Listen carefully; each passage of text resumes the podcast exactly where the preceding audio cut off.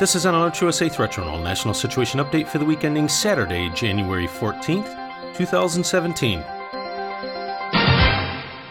This week in security news.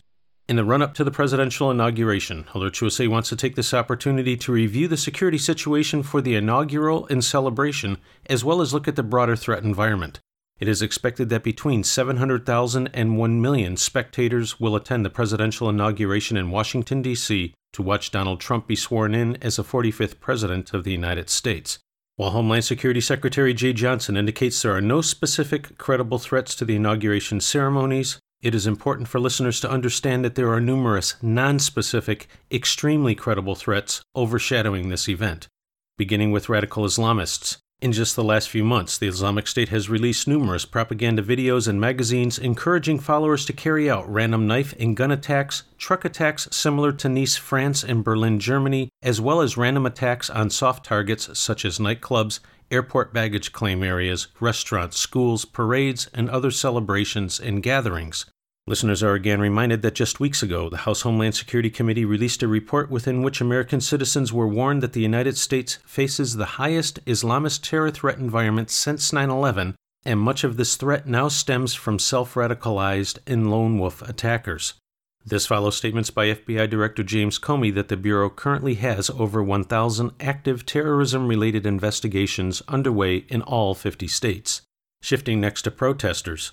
The Department of Homeland Security has identified 99 different protest groups that are expected to demonstrate over a three day period next weekend, and 63 of those protests are planned for Inauguration Day itself. During interviews with Fox News, representatives of the protest group Disrupt J20 for January 20th stated that they are, quote, planning a series of massive direct actions that will shut down the inauguration ceremonies and any related celebrations. We're also planning to paralyze the city. Unquote. It is the group's reported intent to target everything from the parade to the balls and plan to use blockades and protesters to stop traffic, public transit, and parties.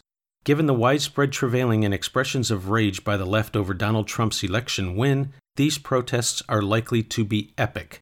Presidential inaugurations are classified as a National Special Security Event, or NSSE. The U.S. Secret Service is in charge of event security. The FBI is in charge of intelligence, counterterrorism, hostage rescue, and investigation of incidents of terrorism or other major criminal activities associated with the event. And FEMA is in charge of recovery management in the aftermath of a terrorist or other major criminal incident or catastrophic event. Approximately 28,000 law enforcement officials from more than three dozen agencies will provide security at the inauguration and events taking place during the surrounding days.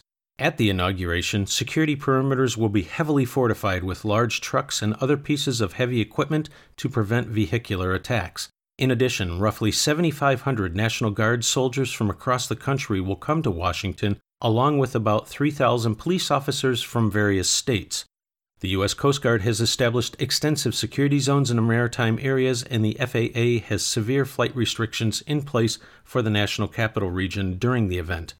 If you are attending the inauguration in Washington, D.C., or a similar celebration in your hometown, Alert USA strongly urges you to maintain a high level of vigilance and awareness. Regardless of if you are at an inaugural ball, out to the pub with friends, or standing with thousands on the mall, have a plan if you get separated from your party, know where your exits are at all times, and pay attention to the hands of those who surround you. You can find more on these and other stories in this week's issue of the Threat Journal newsletter. If you are not already a subscriber, visit threatjournal.com and sign up today. The publication is free and will remain that way. Alert USA continues to monitor the overall domestic and international threat environment and will immediately notify service subscribers via SMS messages of new alerts, warnings, and advisories, or any other factor which signals a change in the overall threat picture for American citizens as events warrant. In travel security news, in addition to a standing U.S. government issued worldwide caution, listeners are reminded that there are also dozens of additional alerts and warnings in effect for individual countries around the world specifically identified as posing significant risks for U.S. citizens. As always, if you are planning travel abroad, even to such common locations as the Caribbean, Mexico, or Europe, Alert USA strongly recommends checking out the U.S. State Department's travel website as well as that of the CDC for safety and security information about your destination. We also recommend visiting the equivalent websites of the Canadian, Australian, and British governments to see the travel guidance that those nations are providing to their citizens, as threats and assessments can and do vary. This has been an Alert USA Threat Journal National Situation Update for the week ending Saturday, January 14th, 2017.